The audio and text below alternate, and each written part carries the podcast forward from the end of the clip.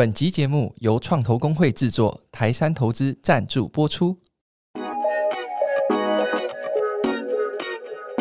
大家好，我是扎实，欢迎收听创创烧。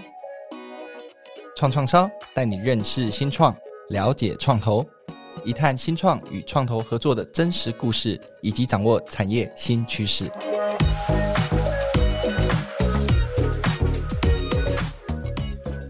全球人口不断增长，粮食需求也不断增加，但都市化发展导致农民可耕地面积慢慢减少，投入农业的人口也不断在下降。再加上气候变迁严峻的影响，农民生产环境不稳定，全球正面临一场粮食危机的挑战。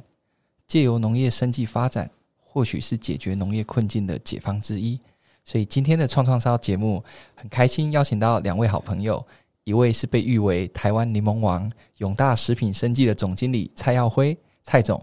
另一位是凯基创投的副总经理钟一平 Sammy 来到我们的节目分享，欢迎两位。好，谢谢主持人，谢谢谢谢主持人。那一开始啊，就先邀请蔡总跟我们分享介绍一下你自己以及永大食品生技这间公司。啊，我叫蔡耀辉，那我们公司在屏东，那我出生在云林的一个很乡下的地方。那我年轻的时候呢，是跟哥哥他们一起开生鲜超市的。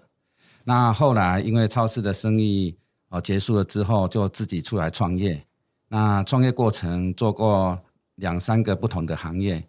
那会做过不不同的行业，就是每一次都是失败赔钱收场。然后后来因为帮朋友跑业务，才接触到手摇茶饮店这样的一个食品原料的这个区块。才进入一个食品原料的一个供应商的一个行业。那当时大家都是用浓缩果汁啊这个产品，或是说买鲜果新鲜自己现榨为主啊。当时是没有冷冻原汁这种行业啊。我当时就以我们原来超市的原有的一个冷冻库的一个设备当做基础。然后开始了冷冻果汁的这个事业。呃，刚开始的时候，因为没有人做过，所以在推广方面非常的困难。因为产品的成本比一般浓缩果汁高两三倍，那又要冷冻运输保存，都成本都很高，所以刚开始接受度很低。那后来也因为呃消费者的习惯的改变，啊，大家都要以健康为主，所以慢慢的我们这个冷冻果汁的市场就打开了。那大概在二零零几年，就慢慢的市场打开了之后，就慢慢取代了浓缩果汁的市场。这是在在台湾。那后来在二零一零年到二零一四年当间，这个当中哈，我们台湾经历好几波的食安事件。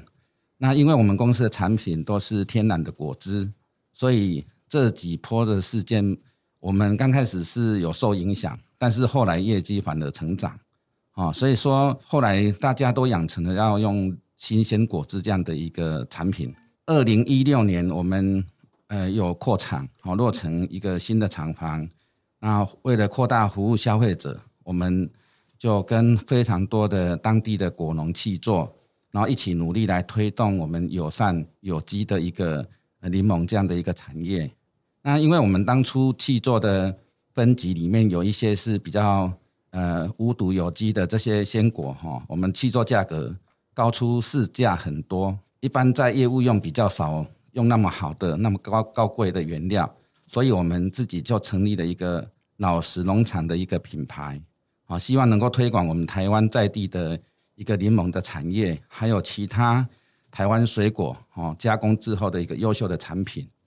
那我们老实农场品牌的使命是提供天然水果制造的平价美食以及用品。希望让您享受自然无负担的健康人生啊！那我们品牌的承诺是老实经营，莫忘初心，因为我们相信天然健康上实在啊！这是我们当初的一个承诺，我们一直秉持这样的一个初心，在经营我们的事业。谢谢蔡总哈，那。也请 Sammy 介绍一下自己跟凯基创投在做的事情。啊，Sally 好，那各位创创烧的听众好，那我是 Sammy。那首先很谢谢创投公会有这么好的一个平台，让更多人了解创投领域中的一个运作，还有知道更多具有实力的一个新创企业。那接着简单介绍一下我自己。那我在凯基已经十年了，那在这个领域也已经十六年了。那进这行之前，我是在资策会 MIC 担任产业分析师，那 watch 过线上学习产业还有面板产业，那也在永丰宇集团呃负责新产品的市场研究调查过。后来进入大华证券承销部担任研究员，那负责 IC 设计跟被动元件产业的一个 study。那主要是在协助这个承销部的业务，以产业分析的角度，那在整个资本市场这边去找到产业链中比较具有潜力的一些公司。那接着我们就到承，我就到承销部的一个部位组，那管理跟处分那个承销部主协办包销的案件部位。那另外还有负责新柜自营操作。那二零一三年凯基创投成立后，嗯、我就开始去看一些呃公发前，好，然后更早期的一个投资案件。那成为股东后，运用我们的资源，给予他们最大的一个帮助。这十多年来，其实也经历了不同的市场，然后不同的平台，但其实都是 focus 在同一件事情，那就是基本面的一个价值投资评估。那这是我非常喜欢的工作内容。那我觉得能够一直从事这么有，就是我自己感到兴趣的事情，其实是很幸运的。那是很谢谢凯基有给我们这样子的平台，而且非常重视人才的培育，才能让我在这个资本市场中不同的平台中去历练、学习跟成长。那在我们凯基创投这边呢，我们在成立之前呢，其实主管机关它就有开放证券商去投资呃创业投资事业的持股比例是不超过百分之二十五。那所以那时候我们其实是以凯基证券的形式去投资许多家的创投，而且也有担任董事。那我们就是希望说，可以借此去拓展客户，还有创造创造一些业务上的连接。后来在二零一二年，主管机关它有开放证券商投资创投事业持股比例可以到百分之百之后，我们凯基证券在二零一三年就以百分之百自由的资金去成立了凯基创投。那这几年其实运作下来，我们也算具有一定的规模，然后也有更多可以运用的资金，做了更多的事情。那在创投界来说，我们算是比较新的创投，还有很多需要去学习的地方，但是我们也很珍惜可以拥有这样的平台跟资源。那其实以我们创投本身来看的话，哦跟一般的创投一样，我们希望的就是我们在投资上是能够赚钱，可以获利啦。但不过，最希望、最重要的还是希望能够以我们擅长的资源和优势，去协助有意要往资本市场啊这边去走的一些公司，让他们走得顺利。那成为我们投资户，包括像永大这样子进入资本市场的话，我们可以可以给他很大的帮助。那当然有一些创投的放他们会去定义投一些比较 specific 的这产业啦。那我们认为是以我们的 knowledge 跟对产业界的连接。如果我们是他的股东的话，可以帮助更多。那像我有一个投资户，他其实是做那个 PCB 的含净设备的公司。那他本身的业务其实经营的也很好。那主要客户都是像 CCFL 上游，还有还有 PCB 大厂。那公司它其实发展到不同阶段，它就会希望呃有除了原本的业务之外，有另外一些比较趋势性的一些应用。那也因为我们跟投资户都常常交流，然后讨论策略。所以知道公司想要发展一些碳纤维的设备，那我们就以我们这个平台上的资源去居中串联，然后也让这个投资户顺利的呃可以去得到这个不同业务的一个拓展。那这就是我们一直在讲说，以我们集团来讲，平台够大，那资源怎么有效的串联，那就有无限的可能可以协助到我们投资户。那这样的正向循环之下，最终的结果就是我们双赢 win-win 的一个结果。那就整个集团来说，我们希望达到目标就是金控的旗下，我们有许多不同的单位，像银行、保险、证券、投资等。那我们也希望可以透过我们这些不同的平台，将彼此的业务和客户之间去做有效的串联，那做更好的应用。是了解。那其实回来想问一下蔡总，就是说，其实读了蛮多您的呃创业故事啊，其实你是经历过四次的创业失败。那你再一次创业成立了永大食品，你也说过，就是说这次是最后的底线，绝对不能再失败。那一路上这样屡战屡败的创业经验啊，但你却始终坚持着。我们很好奇你是怎么做到的？那面对这样的过程中一次又一次创业的失败，我觉得那个内外在的压力，你是怎么样去调试自己，而且重新开始？有没有想过要放弃创业？呃，其实哈，人生的过程哈，起起伏伏。不可能一路顺遂啊，所以每次失败之后呢，我都会思考一下，检讨一下我们失败的原因。然后再出发，啊，避免再犯同样的错误。啊，其实多多失败几次啊，自然就多了很多的经验了哈。那重要的是自己的心态，要保持乐观开放的心呐，不要一直执着钻牛角尖啊。那另外就是家人的支持以及有正信的宗教信仰哈，也是很大的心理的支柱。那平常和家人，尤其是和另一半哈，要常沟通想法，两个人的目标想法一致的话。面对挫折，能互相支持与鼓励，很快就能度过低潮。那很多事情，我们都尽自己最大的努力去做了哈。那至于结果有没有成功，就交给上天的安排。那这叫做尽人事听天命。那凡事不太过强求，也就不会太过难过。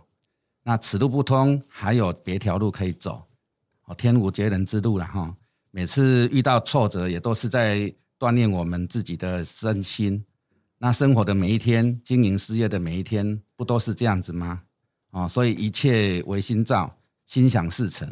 我们想要过什么样的生活，都是心里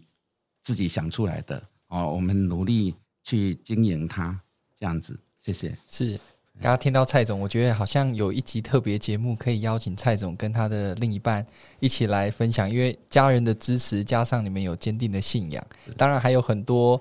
呃人生面对人生困境的态度啊，乐观啊，不要太执着啊。我觉得往往作为一个创业家，他经历失败、经历困难是难免的，是，但是他怎么在一次一次的过程中重新站起来？对，我想。蔡总作为一个老创公司的总经理，也给很多新创公司的呃创办人一一些很好的启发。对，那我想回来问一下 Sammy，就是说什么样的机会之下，凯基创投你们接触到了永大食品生技？那你们决定会要投资永大的关键点是什么？那从一开始接触啊到。评估投资总共花了大概多少时间？诶，其实我们就在投资的逻辑上来说，其实我们就是持续的去找各领域中好做的最好的，或者是深耕很久的公司。那即便说公司的规模还不大，但是它属于那个行业中的佼佼者。那永大其实就是在整个农农业生技领域中做得很好的一个业者。那从他们深耕在地的农耕契作。然后将柑橘类去做各种的应用，好，包括把果皮做成清洁商品。那其实公司是非常重视整个环境的永续，这跟我们很重视 ESG 议题、关心整个环境的变化这边来看的话，也是我们很重视的地方。因此，我们很愿意去花时间啊做这样的 survey 与投资。那基本上我们在投资公司的时候，评估上啊，不外乎是大家常谈的一些面向，例如说财务啊，好业务。然后产业链中的地位，然后独特的技术跟人，那对我们而言，其实最重要、最重要的关键就是经营团队。我们观察蔡总，其实在这个行业中是很认真又很具备技术的人，那对这个领域也有他啊专业的一个了解。那以他的思维跟逻辑，在这个产业中的 knowledge，我们认为他是对的人、对的团队。那也很期待说啊，在这个领域中，他有很好的一个发挥空间。那像从冷冻的柠柠檬汁出发。它有很多 knowledge 可以去延伸到啊这个领域的其他产品，像利用它这个冷冻的技术啊，去开发出单冻粉圆，然后怎么去整合这个领域的一个相关的资源。那公司目前在产业中其实是有达到一个算相对是好的一个位置啦。那我们相信说，经由团队的努力，还有这个它未来的一些相关的销售平台的建立，那是有机会从中小型公司慢慢的去长大。那从接触永大，那我们当然就是去做了一些滴滴哈，包括对公司内部啊哈各方面的滴滴，那也有针对它的上下游去做一些 reference check。那大概这样花了一两个月的时间，然后再进行我们内部的一个专家委员的一个决策会议。那到真正投资它，大概呃三到四个月的时间。了解，其实我非常好奇，就是说，因为确定双方的这个合作之后啊，在投资之后的这个合作的过程当中啊，有没有什么让你们两两方很印象深刻的事情？那有没有什么样意见不合过，或者说公司经营的方向，比如说凯基这边觉得，哎，方向上应该怎么样啊？可蔡总也有一些不同的想法，有没有曾经有这样算是印象深刻的？但也没有有没有曾经有这样意见相左的这种状况发生过呢？蔡总，其实凯基的陈总还有一品哈，非常关心我们，那也会推荐一些人脉及客户哈，让我们认识。那希望能够帮助我们公司拓展业绩啦哈。那另外就是这两年的疫情的影响哈，关于这个整体的大环境，还有那个全世界经济发展的趋势，还有个别行业的影响哈，他们都会跟我来做一些分享以及交流。那还有他们就是每年哈都会固定。安排一到两次专程到屏东，我们公司来关心我们啊，并且提供一些经营上面的意见，好让我们参考。说实在的，这个对我们的帮助很大，尤其在经营策略上的意见交换哈。那其实，因为我们长期在屏东哦，那再从乡下看台北，或是乡下看全世界，有的时候观点会稍微窄了一点。那陈总还有一品他们就会用他们的一些观点来跟我交流。只要我们公司的一个策略的意见的一个改变，哦，可能就对公司的一个算是一个比较重大的一个转变，哦，所以对我们的影响其实蛮蛮大的。那印象比较深刻的事情，比如说我跟陈总还有一品都常提到说，我们公司在行销还有业务方面的能力，哦，比较薄弱一点。那也比较缺乏高阶的一个管理人才，那我希望能够找到有经验、有能力的人来帮我带这个行销团队。那后来陈总他也很用心哈，帮我介绍寻找这一方面的人才。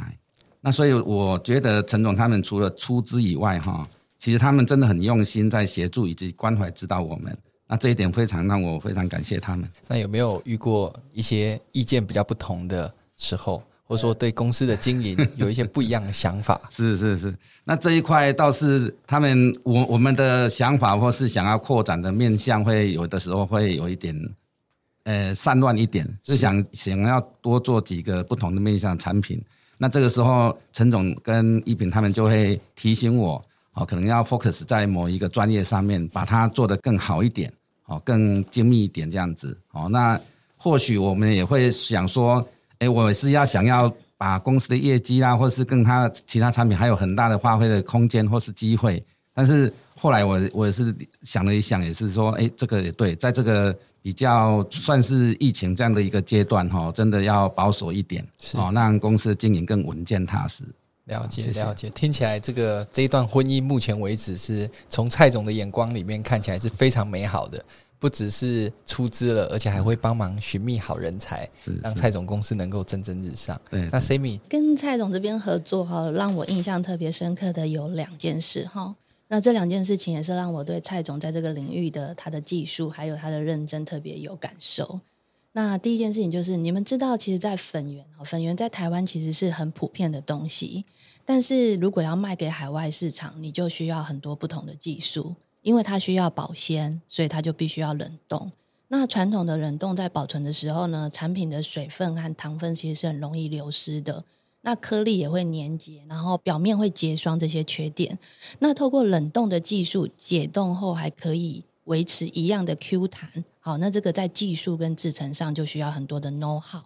而且还要卖给日本人，好，日商。那日商就像我们所知道的，其实它的认证都很严格。就不论这个粉圆的材质、大小、均值度、配方，还有甚至它呈现出来的颜色，它的要求都很严格。所以我们认为要通过日商的这个 qualify 其实是很不容易的事情。但是永大他们做到了，而且进入了日本寿司的一个那个知名的一个连锁店，让海外用餐的客人都可以吃到跟我们在台湾一样这么 Q 弹的粉圆。透过蔡总他不断的一个。啊，实验，然后送样，然后又调整，然后才有这样子的一个成果。那另外一个就是他对产品的发想，它在柠檬这边这个经营的多角化哈，它可以做很多不同的应用。一颗柠檬，它可以把果汁做成果汁，然后做成柠檬冰角，也可以做成养颜美容的柠檬多酚，那又可以把它的果皮啊做成洗洁精。那它可以把柑橘类的东西，哈，透过这种它对这种柑橘类产品的一个了解，做很多的应用跟发挥。我们觉得这真的是很不容易的。那 Sorry 有提到说有没有什么意见不合的情况？哈，其实我觉得也不能讲说是意见不合啦，应该讲说哈，很多的讨论，因为蔡总他本身就是一个对他的这个领域非常了解的一个好创业家，所以他有很多很多的发想。那这个发想哈，有的是可以商业化的，有的是可能不是那么容易商业化的，所以我们就常常会在怎么样哈可以达到好的商业模式这边去做做了蛮多的讨论。那这也是我们跟啊蔡总这边比较常会碰到的一个拉锯，对，是。刚刚听起来就是很想吃那样的粉圆，对。那蔡总要不要分享一下这样的一个粉圆？你经过了多久的测试实验，才有办法做出这种冷冻到国外吃起来还是一样 Q 弹的粉圆？可不可以分享一下？哦，这个这真的花了费很多的时间跟精神了哈。那尤其通要通过日本人的 QC 哈品管各方面哈，真的有一些困难哦。尤其当初我们要。跟日本人刚开始要做生意，他们刚来要来访厂，访厂之后，他们所有的工厂的一个集合，还有包括说，他们当初还拿色卡来对我们的珍珠的颜色，哇，还有尺寸，还要有一个固定的尺寸，他们对一个那个卡尺这样子，所以他们是非常非常估摸啦哈。那其实能够通过这么比较讲究或是比较。古摸的客人哈，就代表我们的公司的一个产品的品质跟一些那个公司的一个技术哈，受到一些肯定了哈。是。那因为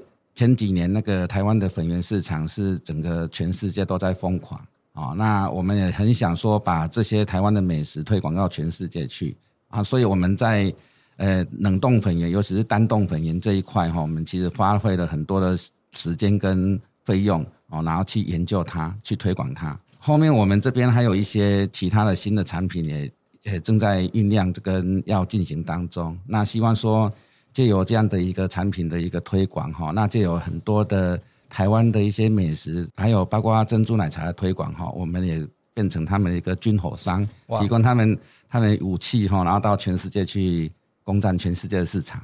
是是是，我想蔡总刚刚我一开始就提说，呃，你被称为是台湾柠檬王嘛，那你也刚刚有提到了老实农场，那用用这种有机的方式种植柠檬树，那如今这个事业拓展到国际啊，那甚至今年你也公开提到说，可以利用这个柠檬果皮渣制成这个柠檬清除，那减少这个牛只打嗝跟放屁，其实也达到了就是降低这个地球暖化的效果，这样，所以永大食品作为一个。超过二十年具有代表性的老创公司啊，我很好奇下一步就是对你在市场上整个推动或产品研发上还有什么样的布局？那有没有要 IPO 的规划呢？那其实哦，现在都在谈 ESG 哈，循环经济。其实这个循环经济概念哈，在很久以前台湾的企业就做得很彻底了。那观察起来，尤其是工业性的化工类产品哈，呃，他们就做得很好。我的观念其实也就是要物尽其用，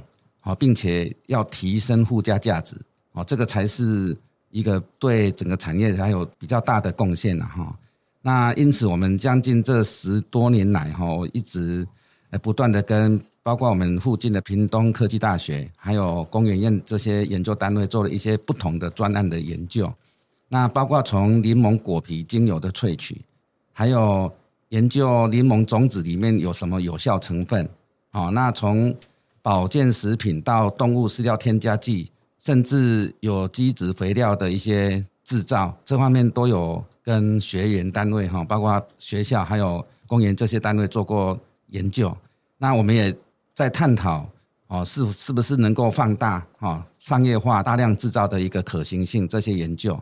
那目前为止已经有一些小的产品小量商业化在生产，那也有正在进行行销计划的一个阶段的产品。好，那这些研究开发案哈，其实呃大概花了快十年的十年多的时间，那也花了公司很多的经费，所以我们希望能够一一的把它推上市，真正落实商业化、规模化，并且提升整个柠檬的那个产业价值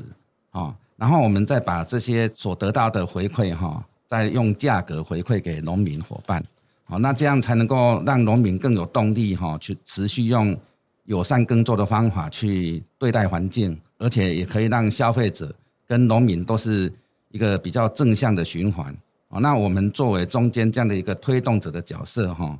会觉得这是一件很有意义的事情。那我们的存在跟我们的品牌价值哈，才能够真正的发挥。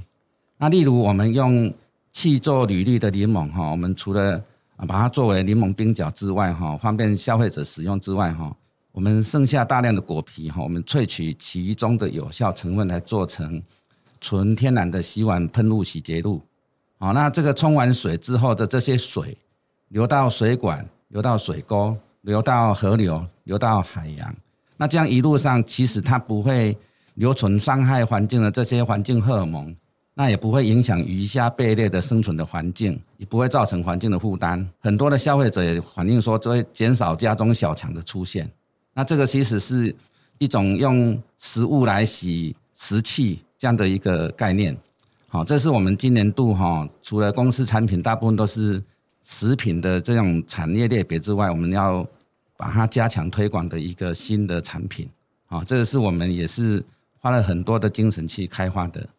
那另外刚才提到的那个柠檬的清除饲料这个项目哦，其实我们也跟工研院做了大概快两年的研究，那取得一些研究的报告。那目前是进度是想要找南部的一些饲料业者跟畜牧业者共同来讨论，看有没有机会把它量化，好，然后真正运用在家畜啦，或是那个牛只这样的一个饲养上面，把实验的结果转换成实际的成绩。那不过这个要要有一些实际的业者共同来推广，好，那我们是希望说，呃，如果能够把这些都能够发挥出来的话，对整个产业的提升。还有对环境的贡献，这是我们公司觉得最大的一个努力的一个成果。刚刚蔡总提到那个可以降低这个蟑螂的出没，我相信这个应该对台湾很多人都是很大的诱因哦。这个产品现在已经是研发完，已经在市场上在销售了嘛？前期是小量的在测试，OK 啊，测试市场的接受度跟一些产品的修正。那我们最近又调整了一些配方，是那预计要第四季要推出。OK，到时候那个呃，我跟 Sammy 我们先举手，我们试用的阶段，我先在家里，我们家一楼比较多餐饮业的经营哦，比较多蟑螂在那边跑来跑去，我们来测试一下。对对对，那当然回来问一下 Sammy 啦，就是说凯基在。投资永大之后啊，那我想在每个投资的阶段都会有不同的协助的策略，所以我们大概也蛮好奇凯基怎么样一步一步来协助永大持续的往上发展。谢谢。好，那其实一个公司它要从中小企业啊成长，然后进到资本市场中，那其实它在制度面跟经营面就会有很多需要协助的地方。那以我们的平台跟资源，这刚好也是我们可以发挥的部分。那当我们成了股东之后，那我们了解了永大的一些公司的状况，那我们就会去串联我们啊平台上的客户啊，还有业务，像比如说他在啊通路的曝光这一块，可能是公司这边比较需要的，我们有协助，就是啊连接他们到电视台的通路，那或者是我们整个金控平台上面适合去用永大的产品的啊一些餐饮相关的一些公司，那。我们主要就是希望可以去增加它在通路的一个曝光度。那未来当然不论是在业务上好，或者是财务上，或者是新产品的开发啊，包括到像它的经营上面有需要的人才，那我们怎么样可以去协助他，好让他可以更好更顺，这都是我们要去努力的地方。是，听起来从人才端、财务端，整个未来也许有机会走到资本市场，凯基都会尽他全力的。帮忙来协助永大，我觉得有这样子的投资人好像很幸福，对不对？对对对，蔡总非常非常幸福。是对啊，那那我继续还是问 Sammy，就是说，其实呃，整个凯基是在中华开发金控体系下面，嗯、那其实包含体系下面有中华开发那一块，也有凯基证券这边的创投，类似也蛮多投资机构的，所以很好奇，就是说你们集团下面怎么进行这样的分工？嗯、那凯基的。创投啊，内部整个投资评估流程，我想大家也会非常好奇，当时怎么慢慢评估永大的？那你们关注哪些产业跟团队？那投资的配置啊，跟额度大概又是怎么样呢？对，就如果 Sally Sally 提到，中华开发金控底下其实有蛮多的一个 entity 哈。那在开发金的一个集团下面，开发资本它其实原本在直接投资这个领域就已经发展很久了，是那也有很多很好的一个投资经验。那也非常的专业，而且具有知名度。那在我们金控体系之下，因为我们发展的很全面，所以除了开发资本，其实还有中国人寿，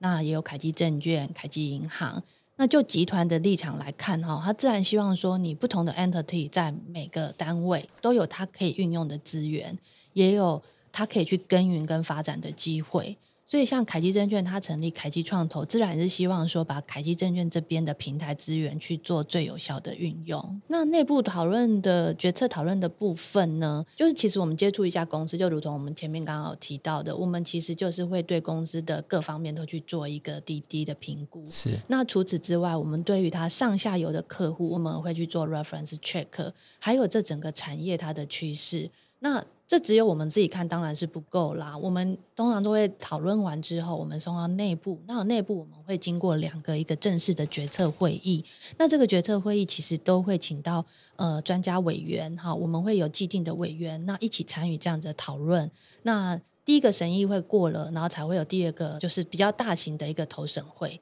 那这个投审会会有更多的各单位的一个委员来进来 join。然后协助说这个呃评估这个案件是否是是不是有风险，然后是不是具有投资价值。那我们是不是会关注什么产业呢？其实台湾的这个产业哈，生命力其实非常的活跃。那这也是我们做这个工作非常有趣的地方。其实我们可以 involve 非常多的产业，接触很多的人。那在我们接触的里面，也有传统产业中它是开创新的商业模式的，那也有因为它管理的很好。那做得够大，做得够好，然后管理才赚得很多，然后获利很稳健。那或者是他一直很低调经营，可是他在这个供应链里面，他是一个隐形冠军。然后甚至有像现在有很多全新的产业啊，像 AI 啊，然后高高效的运算晶片啊，或者是区块链等等，这都是我们都必须要不断的去更新我们自己，而且去学习。像有一阵子，生技业刚萌萌起一一大堆要呃，就是创投资金的那一那一段时间，其实我们本身对生技业我们也不是很很了解，可是因为它是一个对我们来说是一个新的领域，我们也是很努力的去买生技的书啊，然后访问这些生技专家啊，很努力的 study，然后终于了解什么叫 phase one、phase two，什么叫对照组，什么对很多的东西，我们其实都是不断的跟着这些产业的发展在学习，对，所以对我们来说哈。我们其实没有局限在什么产业，因为不管是哪个产业，它都有无限的可能。是。那每个公司也会经历不断的转型，然后去深耕，然后可能到最大。嗯、呃，像我去年有一个投资户，他原本其实是做传统的 SI。那你们也知道，系统整合这部分，它其实都是靠标案的。可是，呃，它随着企业数位的转型，然后像现在的金融革新、金融数位化，那我的这个投资户，他就从传统 SI 专案，他现在是运用他的 SaaS 模组，然后变成订阅式的这样子的一个营运的一个模式。那也因为现在的企业都非常重视数位转型，还有治安防护，所以他在营运上他已经不是靠标案了。那你说他是不是传统产业？其实他原本在做的其实是传统产业，可是因为他随着整个时代的改变，他找到了一个新的产品。那它就变成一个新的商业模式，那这也是我们在投资它的时候，它刚好已经转型到这样的一个新的商业模式。所以在产业的部分，我们其实都看，然后所以我们才会找到在农业生计还有 ESG 这个非常注重的永大这边。是，那你们一般的投资配置跟额度大概是怎么样呢？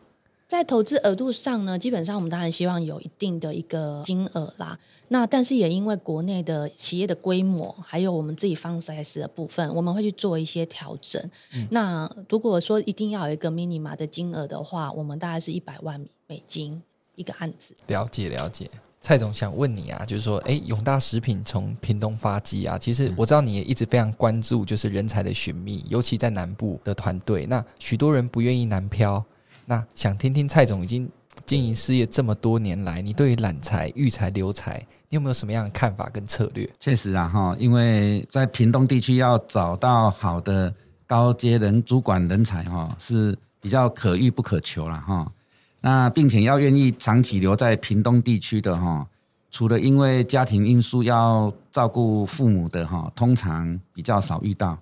那所以我们也希望用一些福利措施来留住人才。那目前我们公司除了生产工厂的能力之外，哈，也希望找到一些好的行销业务团队，那组成一个行销团队。那目前规划把团队放在北部，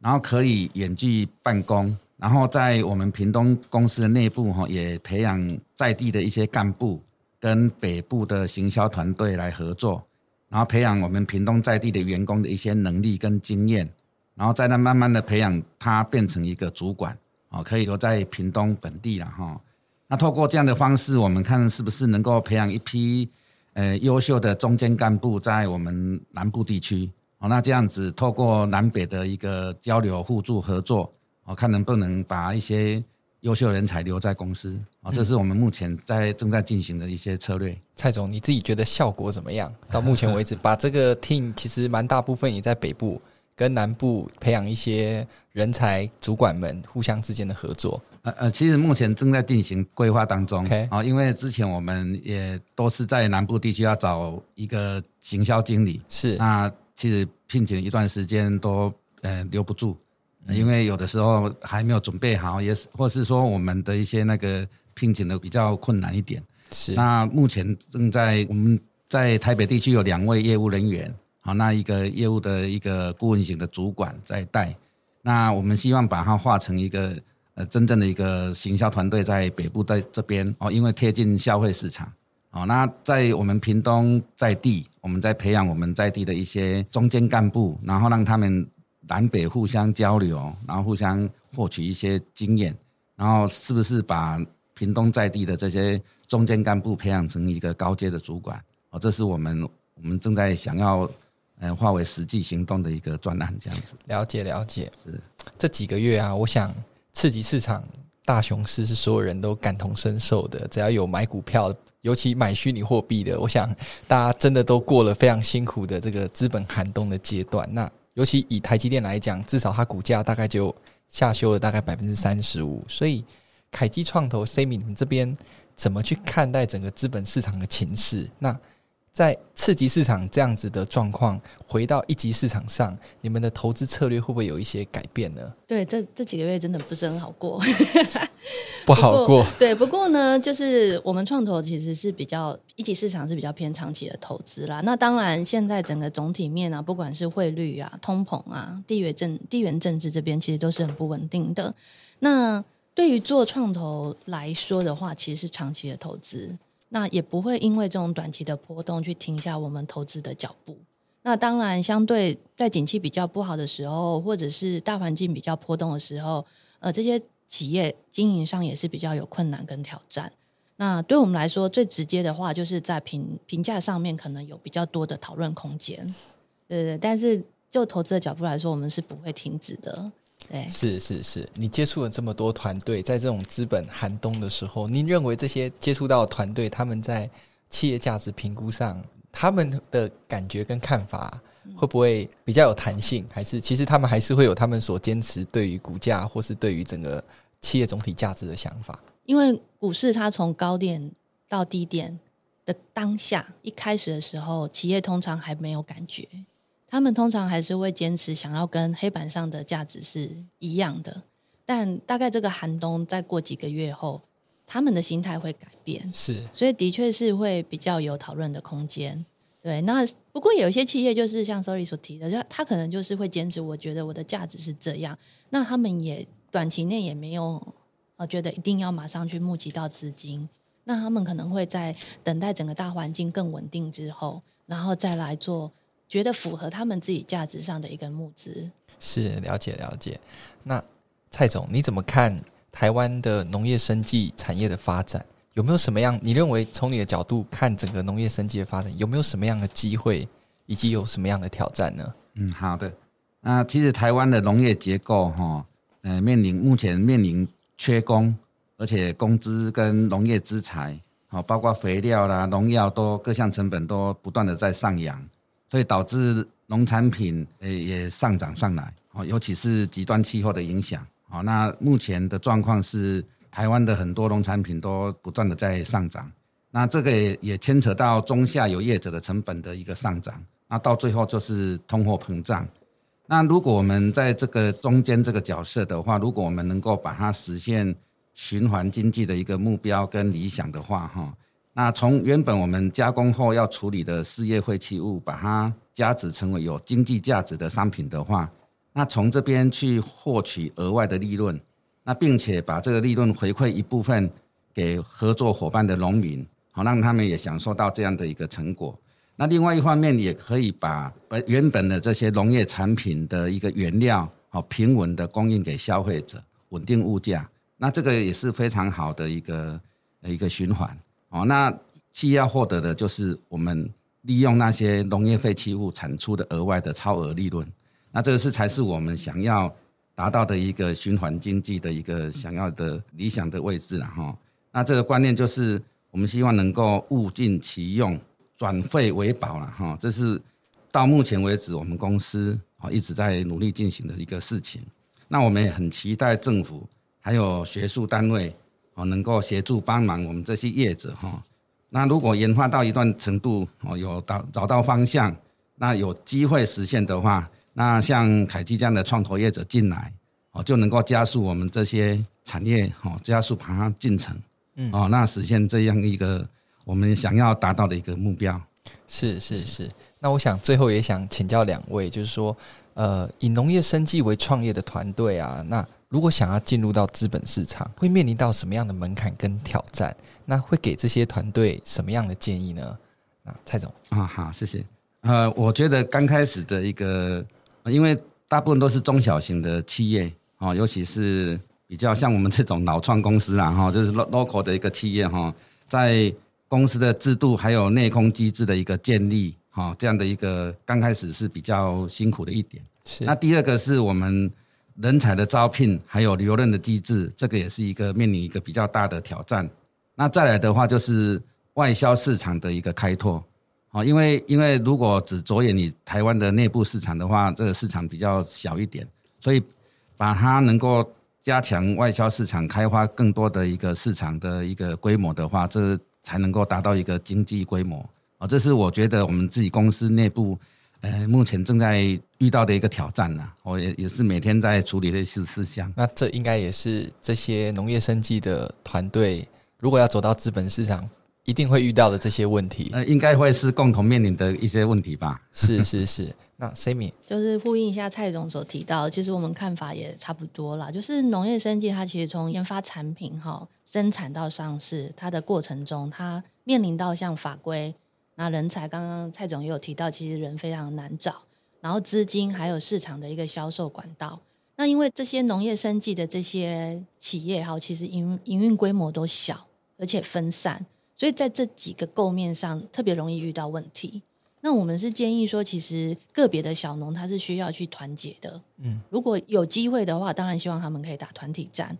然后除了本身自己有差异化之外，可以去做一些异业的结盟，然后合作在这些物流啊、品牌啊，或者是像对外的这些行销通路上要有合作，那他们比较能够创造一些综效，那也比较有机会可以有一个成功的商业模式。是，我想这个也是台湾的农业。比较辛苦的地方，一般人技术力很强，可是你要讲到 sales marketing 的东西，就会需要有更多的专业的人才进来。那如果你要有这样的完整的公司规模团队，才有可能离资本市场稍微近一点。我想今天非常非常再次非常感谢今天的蔡总跟 Sammy 来到我们的节目。那我们也非常感谢今天线上很多创创烧发烧友的收听。那未来我们还有更多精彩的创创烧内容。我们下集再见，谢谢，拜拜，谢谢，谢谢，谢谢，拜拜。